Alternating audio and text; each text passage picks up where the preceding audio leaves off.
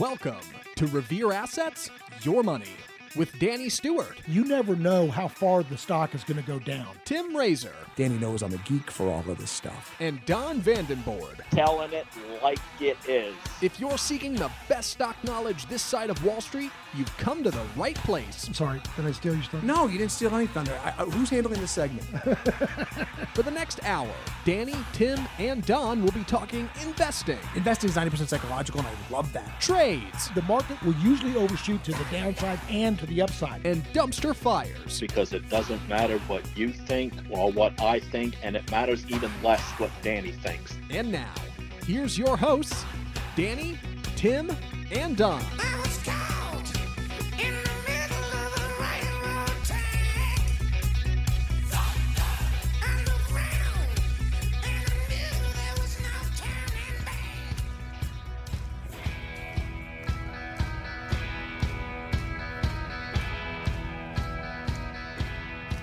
Get a deja vu feeling? I've been getting that an awful lot lately because we've been talking about th- topics and, the markets for the last couple of months. And then a few weeks afterward, it seems like all the articles and a lot of these things coming out are kind of regurgitating or saying the same things we're saying. And I'm talking about the markets here. We'll talk about that in a minute. And then you have immaculate disinflation. Could we see immaculate disinflation? I don't even know what that is. But Cliff Asness of AQR Capital, he's a quant hedge fund guy who crushed it last year. Although he's had some other rocky years, he, he seems to think so, and he's kind of worried about that. It's a pretty heady article. It talks about fundamentals, technicals, and quants and the difference. And if you're interested in reading that, you can. And kind of related to that is um, is this a one sided market? That's what we were talking about. Those are the deja vu things that I, I'm getting. Because remember, we were talking about how big tech and the AI sector was really just a very narrow brand. It was only eight or 10 stocks that were fueling the market, and all the rest were flat to negative, And it, it, it wasn't really as broad as it seemed. But has that changed? Did we get an inflection Wednesday? Is is is it changed? We're going to talk about that and in, in just a few minutes with the mailbag because that all dovetails together, and I'm going to try to put it together in a nice package with a bow on it. Probably fail miserably, but hey, what the hell? We're going to give it our best shot. Now, uh, a couple other things on the show notes that you can go look and read. The biggest regrets retirees have, and single stock ETFs, and 10 reasons to take Social Security ease early. I'm just going to quickly go through those very fast, Cliff's Notes version. 62% of retirees said they would plan differently, 75% said they'd start saving earlier, 63% said they'd save more, and 34% said they pay off their debts earlier. Just 27% said they are confident they are ready. Now, the 10 reasons to take Social Security early, and again, this is on the show notes. Health reasons, if and especially if you think you've got bad genes and you're not going to live all that long. Uh, claiming survivor m- benefits, maximizing marriage benefits, that gets complicated. Deferred taxes on retirement savings, so you don't have to take it out of your IRAs. Preserving inheritance for beneficiaries, cash flow needs, spousal benefits, investing for a greater return, meaning you can leave the money in your IRAs and stuff, private health insurance uh, benefits, and letting the markets come back in a down market using your Social Security while you let your stocks come back. Hey, if you had a sell discipline, you wouldn't have to do that. Anyway, those are a couple things. And by the way, Social Security is very, very complicated. If you need help, reach out to us. And if I can't figure it out for you, we have actually have a a separate independent woman who's a CFP, and all she does is Social Security. That's it. And if she can't figure it out, nobody can. All right, let's get right into it. Let's talk about this one sided market. This is a very good article. I'm going to go over the highlights very quickly. Um, and this was done a few days ago. Remember, we were talking about how big tech was was weak, and we needed to see broadening breadth with small cap, mid cap, and a broadening market that eight or ten stocks can't just carry the whole load. Well, we actually kind of got that, and tech started pulling back hard just for two days, while small and mid cap rallied, got a better breath, and then all of a sudden, big tech reignited again, and so now you're kind of seeing broad rally amongst everything. But let me just give you uh, the the overall Cliff Notes version. Okay, breadth not as strong as advanced decline line suggests. That's advancers versus decliners. Uh, AI chase is very narrow. That's the AI technology. Markets are strong when they're broad and weakest when they're narrow. Obviously, and here's his main point: if you take the NDX, the NDA, the biggest Nasdaq companies, they're by far outpacing all the other companies. Now, if you take out, this was the interesting fact. If you take out the bottom 426 stocks in the S&P 500, the bottom 426 stocks would be flat, but it's those 10 big mega caps that actually is making the S&P uh, strengthen. And so um, now here's one thing that he that I liked about this article. He was talking about the advanced decline line, the thing that it fails to point out. Two things it doesn't do. It doesn't give you the amount or percentage that stocks are rising and falling. It just says red or green. The magnitude would be important. Okay. And the volatility and rotation between the sectors.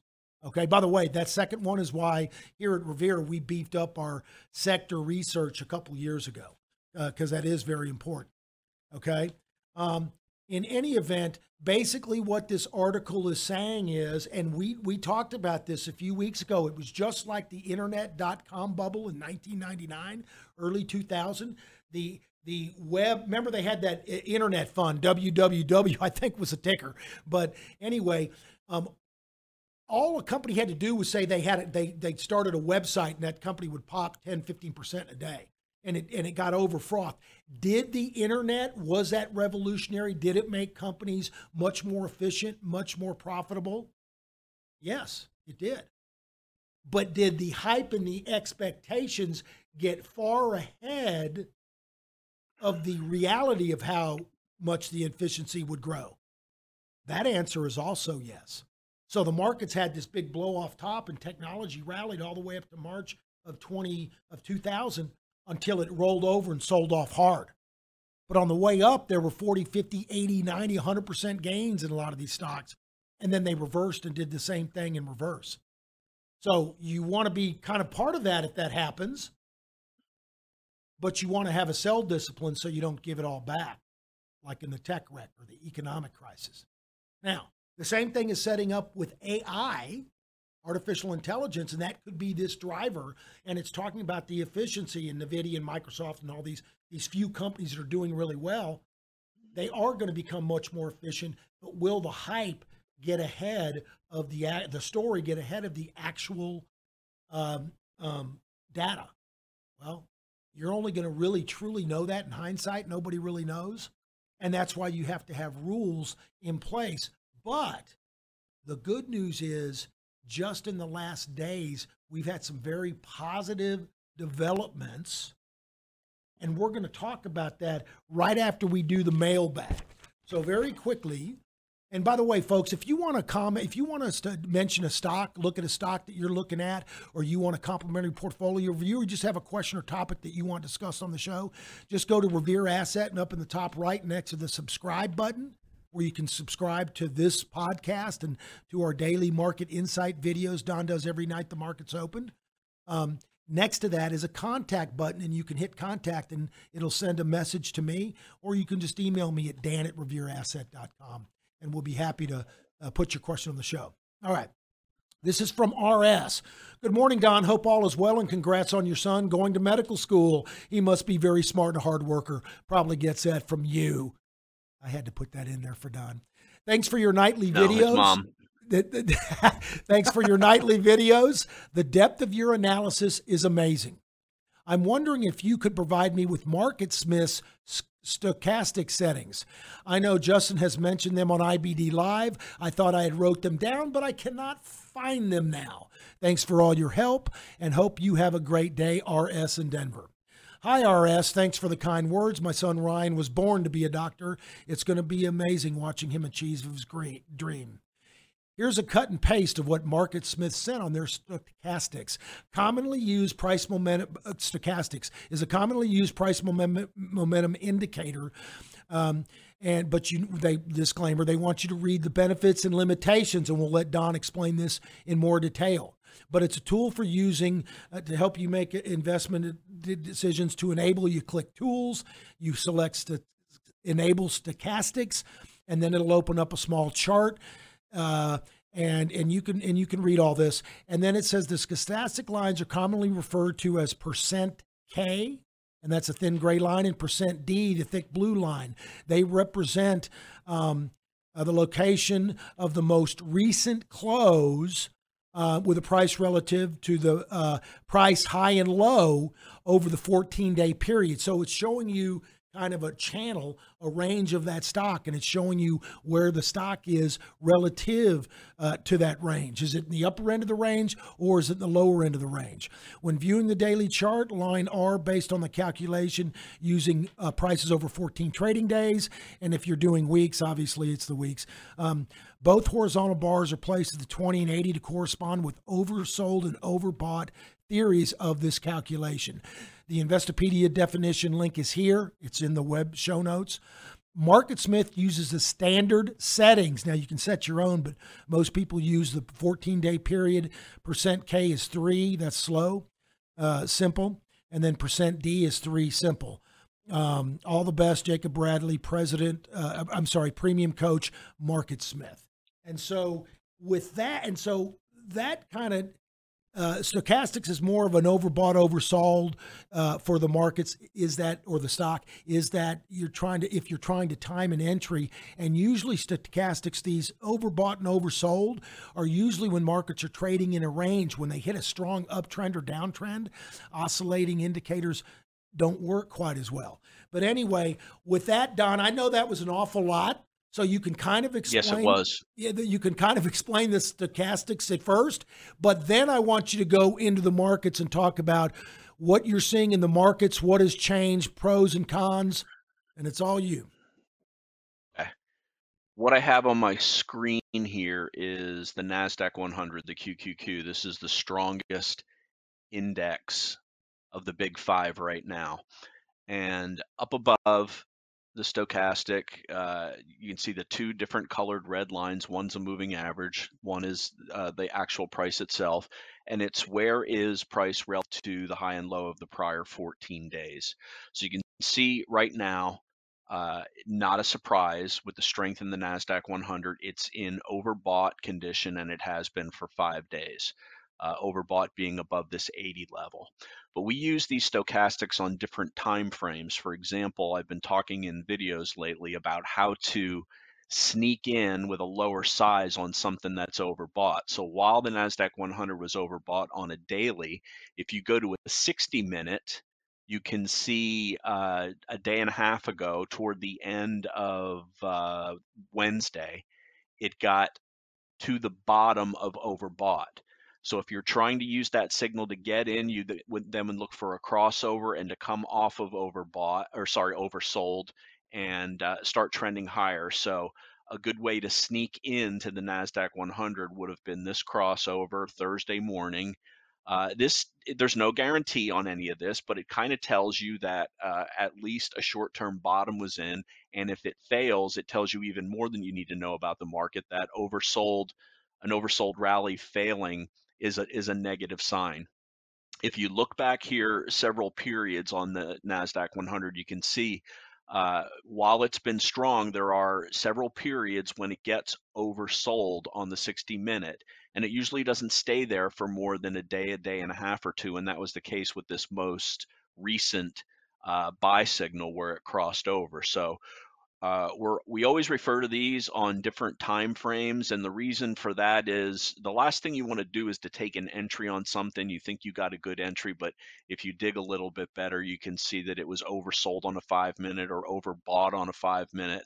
And we, we're just trying to put the odds in our favor uh, for uh, timing entries. Like earlier this morning, I, I was conversing with Michael. We were looking at taking another uh, position in TNA, but right when we were considering doing the buy, we had a crossover on the stochastic, and uh, we we just put it off for a while, and we'll be holding that till maybe later in the day, or maybe we won't take it at all if we don't get the favorable setup. But all we're doing is using these across different time frames to tell us where uh, price is relative to a 14 period look back across different time periods. Uh, and that's a stochastic summary and how we use it at Revere. So Uh, Don, of Don, Don, Smith Don. package. So, so, so, re- very quickly. So, really, stochastics doesn't even doesn't tell you what to buy or what to look for. Once you identify the security or what you want, and you know you you're looking for an entry point, it's helping you with the probabilities for timing the entry. Exactly. We're looking at uh, price on daily and weekly and the fundamentals to, to get our watch list. That's how the 21 over 21 list is determined. We probably do 80, 80% of our buys from the 21 over 21 list. And once we identify those, then we look for shorter time periods, factoring in what the overall market's doing, what different sectors are doing uh, to get a finer point on our entry. Okay. Okay. So now, what are your thoughts Now- on the overall market?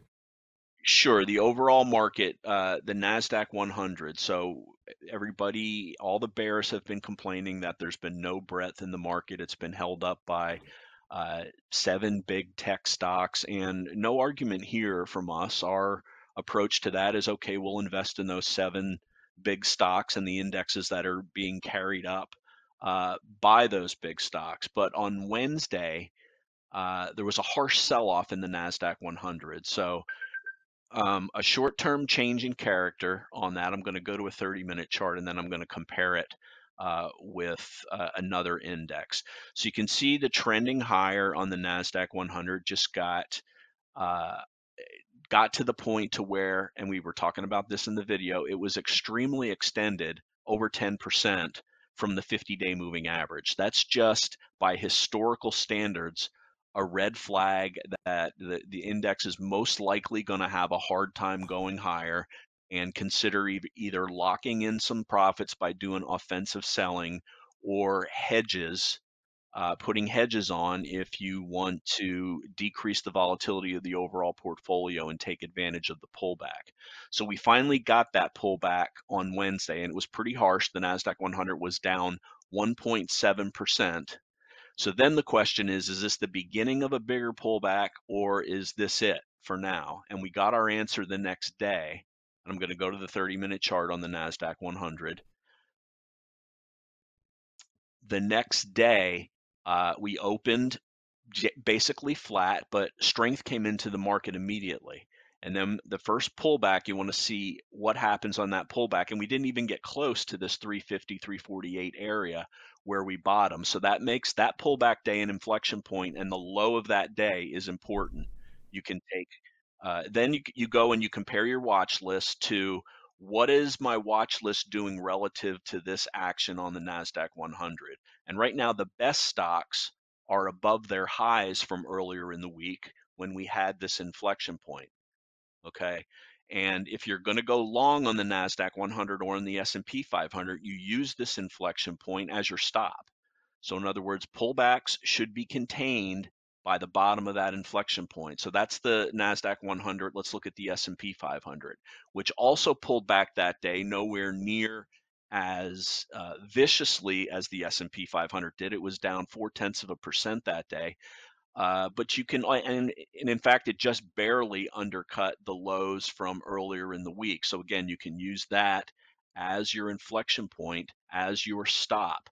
Now let's compare that to the small cap index, IWM, because everybody has been complaining that there's no breadth in the market. Uh, on this same day, when the NASDAQ 100 was down 1.7%, money was flowing into, and it started the day before, but on Tuesday, but it followed through on Wednesday to mid caps and small caps. These are the two indexes that were victimized by the uh, regional banking uh, liquidity crisis, and uh, everybody was. If you if small caps and mid caps aren't participating, you're not going to get. You're always going to have breadth problems because uh, breadth problems, high, uh, new highs, new lows. Every stock is counted equally, whether it's a $20 small cap or a $300 mega cap. It's either up it's down, it's a high, it's a low, or it's neither of them. But they broke out last Friday and then followed through Wednesday, uh, Tuesday, and Wednesday to the upside. So we finally started to get that participation that the bulls were looking for. Money on Wednesday flowed out of tech stocks into mid caps, into small caps, and also into some other of the more defensive sectors that had been underperforming. So the takeaway from all this is the inflection points of that day, the lows of that can be used as a stop. You compare your holdings or everything in your watch list to what's going on with the indexes to see if you're outperforming or underperforming. Like right now, compared to the NASDAQ 100, you want to see what stocks are above their Tuesday and their Wednesday's highs. Those are the real leaders. And Uber is one that's in our portfolio. Uh, you can see it's right there with the the Tuesday and Wednesday highs. Tesla's another one in our portfolio uh, that has blown away the Tuesday and Wednesday's highs. So those are the those are the true leaders, ones that weren't impacted by the inflection point or ignored it. But either way, uh, the stop on the index is when you have a, a big change in one direction, and this also works on a, a blow off top in the opposite direction. If we were going up uh, high and then we reverse the high of that day. If you get through the high of that day, that's a that's an important uh, change versus the inflection point also. So we're always looking for events that happened that happen inside uh, of the indexes and individual sectors and individual stocks for uh, for signs that uh, we either need to pull back or get more aggressive or give us different levels to trade against that being either the top or the bottom of those uh, inflection points. And it's no different with when you see a gap up or a gap down uh, in a stock. The the highs and the lows of that inflection point and gap are important levels to trade against. So Wednesday and Thursday, and even kind of today, this morning, thus far, it's actually been very constructive. It's been the market is demonstrating it wants to be more bullish. It was. Uh, it definitely did Thursday. Uh, but again, it's bifurcation. Money came back into the tech leaders Big tech. on Thursday. Uh, big tech, they followed through to the upside this morning. They're pulling back a little bit off of there because we got to the high of those days before the inflection point. So uh, it looks like we're forming a, a, a, range, a, a range where the top of the index uh, is something that uh, we we need to exceed, and we did get above 4,300 on the S&P that had been capping any rallies, but now we're pulling back right to the 4,300 level. So it's going to be important to see uh, if these levels hold uh, on the day and then going into next week. Let me ask you one other question since you're talking about the even numbers like the 4,300. Is that as it, you know, the Jeff, Jesse Livermore rule with the round numbers 100, 200 on a stock? Is that, does the same theory hold true with the indices? Absolutely, you just you see it. They're psychological. Well, I knew that. I just wanted you to say it out loud for the Yeah. listeners. the, the the algos are are programmed to to either if you get extended to the upside and you come into a round number very often that acts as resistance you saw that today with tesla it pulled up into the 250 level on a gap up and it's pulled back since then it poked its head above it and pulled back so not only the round number levels but in individual stocks the 50 level uh, the 100 level 150 in this case tesla with it being a 250 level those are psychological and uh, very real uh, points of uh, inflection, either for uh, resistance or support.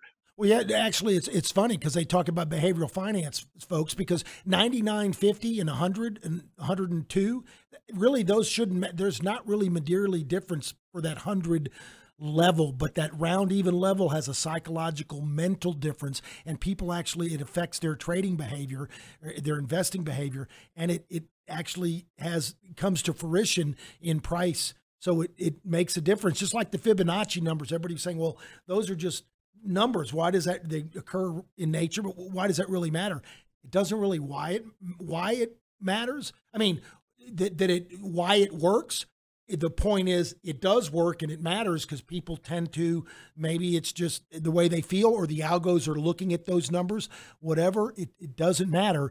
Those numbers do help your probability, so you got to pay attention to them. All right, Don. What what what do you what do the boys have? Uh, let's go to Michael first. Mike, uh, what do you got for us this week? Okay. Also, yeah, with those uh, round numbers, uh, j- just thinking about it, I mean, if if you're placing a limit order, whether it's a stop loss or a stop buy, I mean, it's a lot it's a lot easier, and you're probably from the psychological perspective going to place it at a 100 even versus at 101 dollars and 12 cents or something like that. So it just makes sense. It just for simplicity's sake, um, to to put your orders around those those even number um areas. By the way, Um, Mike, Mike, before you go on, folks, he made a very good point.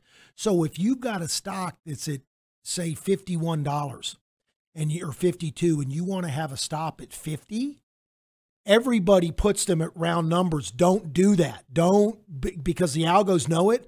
And, and the market makers they see that and they the, the old adage on Wall Street is there's always the stops. They'll take it right down to 50 and then let it run and you get stopped out and then the market goes up uh, without the stock goes up without you. So if you really want your stop around at 50, you want to put it at 49.92 or 49.93. Put it slightly under that round number, and you'd be surprised. So you never want to use round. I never use nickel increments. Uh, if I'm going to, I don't. We use algor. We don't use hard stops. We've got a more sophisticated way to do it. But if you're going to use hard stops, if you're able to use it between the nickel increments and do it just slightly under where you were going to set it. All right. Sorry, Mike. Go ahead. No worries. Um, yeah, so just wanted to talk about um, some portfolio allocation um, strategies and things. Um, and, and starting off, uh, th- this quote, I, I love it. I believe it was Peter Lynch who said it. And it's um, more money is lost in anticipation of a recession than in the recession itself.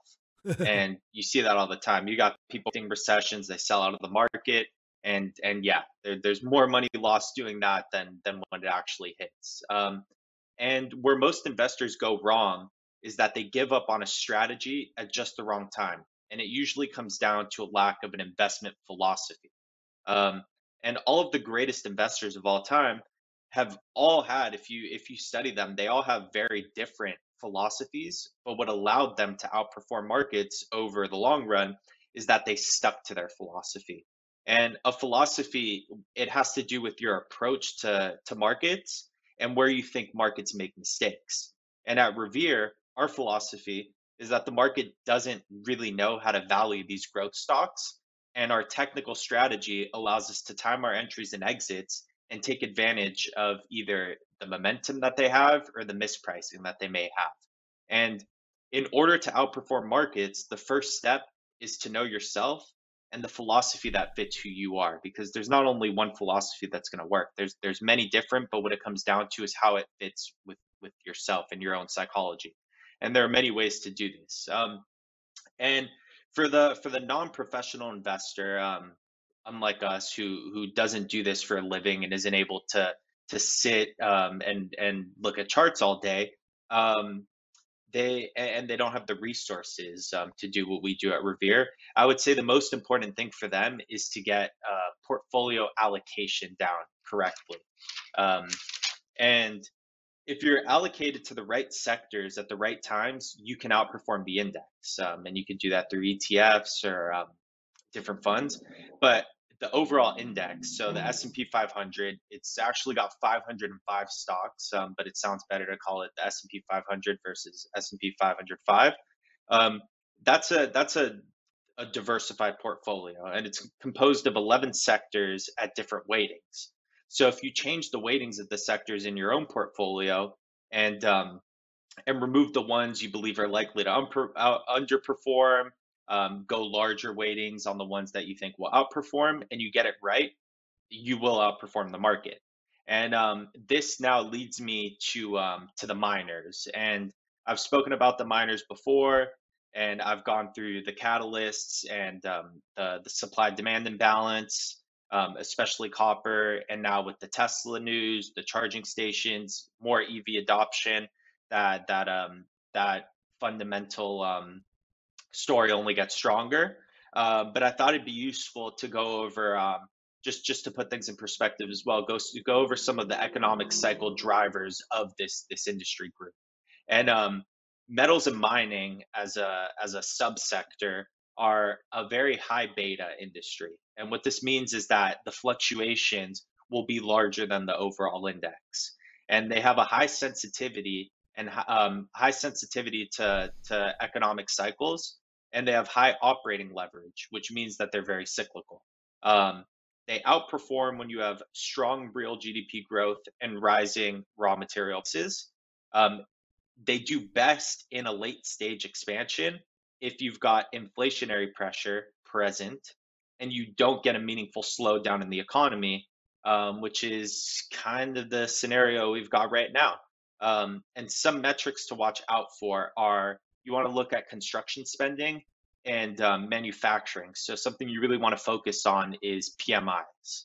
Um, and recently, uh, in in China, you had a strong PMI reading um, that was stronger than expected, and you can see that that that move uh, that that um, we recently had in COPX, PICK, XME off that low. That was all uh, PMI related. So if you get these these uh, continuing strong PMIs, um, that that's a that's a great um, indicator to look for for the performance of uh, the these mining names. Um, so so yeah, just just wanted to share those thoughts and um, and go into a little detail in the um, sort of more more into the fundamentals. All right, Mike, appreciate that. Right now, PICK an ETF for the base metals is consolidating above the 21 EMA, right below the 50 and the 200. Uh, we're keeping an eye on uh, that to make a move above 41, uh, which would be a breakout above the indexes and from this little consolidation that's going on over here. This this uh, uh, PICK got uh, help on the second last Friday by some talk about stimulus in China, and if China's going to kick in stimulus, they're going to be spending, doing a lot of building, and uh, the the market and the stocks related to that, steel stocks, uh, copper stocks, got a big gap up that day, and they've held the gap. So uh, we'll look looking for that process to either follow through to the upside or break down, in which case we won't be interested in it. Thanks, Mike. Connor, let's uh, segue over to what uh, you're going to show us today.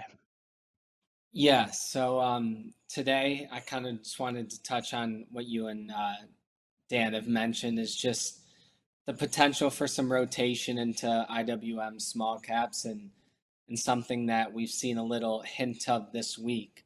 So on Tuesday, it was the biggest outperformance of IWM versus uh, QQQ since 2020 and they actually moved inversely, um, which which did show rotation, but as the week progressed, um, tech got bought up, and IWM's been digesting this move, which is a positive uh, positive, anyways. Um, but yeah, so if you pull up the weekly chart, Don. I think this weekly chart um, is is telling and, and is showing some certain things. If you draw a line from that pre-COVID high, price prices held this pre-COVID high and has been forming this super strong bottoming base. Um, and you can see on the MarketSmith chart, it, it's forming that cup as well. But when you look at the volume over the last two to three months, um, a few undercut and reclaims of, of those lows, and they got bought up right away. Um, and that's characteristics of a bottoming base. And what's different than previous times was all the moving averages have come together and price is now above.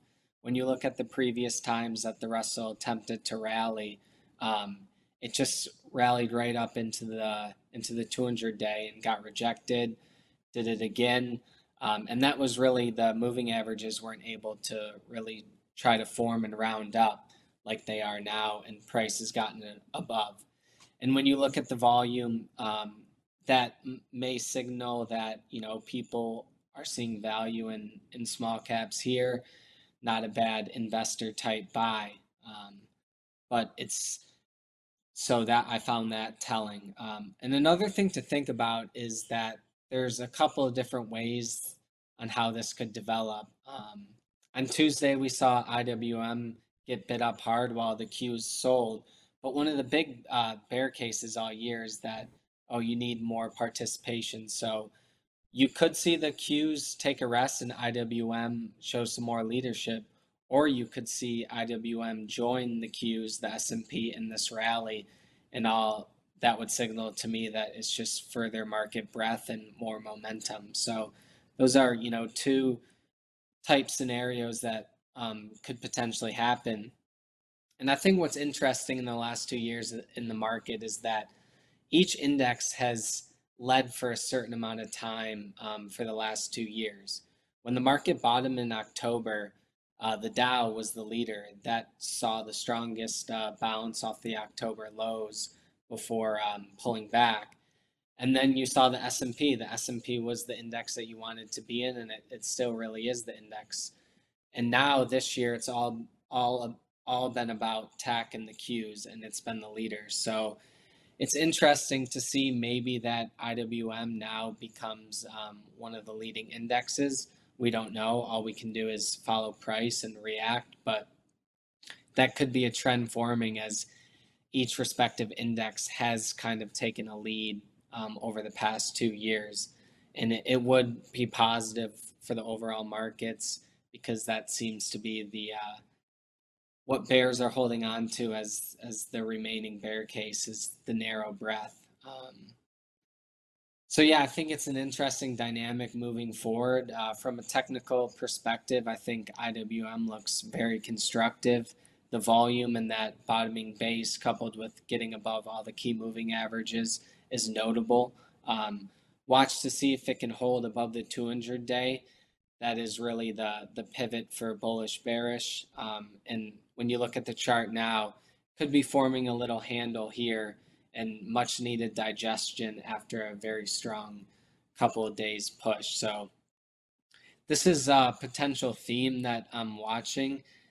And usually rotation takes takes not just a couple days, it could take a week or two to develop. So this is something that I'm keeping an eye on and wanting to see how this develops. All right, good stuff, Connor. Uh, that, that what really stands out, uh, what you commented about the Dow and what bigger role relative strength plays. If you just look at this 34,000 level and the way the Dow is consolidating, you think, oh, you know, that's not a bad looking chart. We're just kind kind of waiting for it to break above 34,000. But then if you look on a relative basis, here's the relative strength line and how it outperformed that last three months of last year, and then just ridiculous underperformance on a relative basis. Now, finally, the relative strength line trying to put in a bottom as the price goes higher. But if you break above this 34,000 level, uh, look where we were on the relative strength line back back where we were on the 34,000 level it's just the the if I draw a line there from the highs of the relative strength line, look how stark that underperformance is, and this is why uh, we pay so much attention to what's going on with relative strength. So price, volume, and relative strength. Uh, we always say price and volume, but the relative strength is extremely important too. I'd put it right up there with those other two. Thanks, Connor and uh, Dan. We'll send it back to you to wrap it up for the week. All right, folks. So listen, uh, if you like what you heard, please tell a friend, tell a neighbor, just tell them to revereasset.com. And up in the right hand corner, there's a subscribe button, and you can just put in your email and their name, and we won't spam you or hassle you. It's up to you to reach out to us, tell us you want a free portfolio review or you want to come on board as a client. And next to it is a contact button that I told you about uh, uh, that you can, you know, send us questions. You can also email any of us, Dan at revereasset.com, Don at revereasset.com, Michael, Ted, or Connor at revereasset.com. And you can also call us old school at 855 Real Wealth. Folks, the market is acting very well. All It's starting to really firm up and breadth is, is expanding But will that last or will it be like late 1999, early 2000 where AI, it's a narrow market and it we get a big big rally and then a big big sell off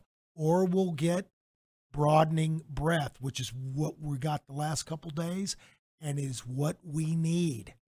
Stay tuned right here because we'll be talking about that and we'll be following that for you on your money. We'll talk to you next week. be safe. Because it's not how much you make in the markets, it's how much of that you can keep.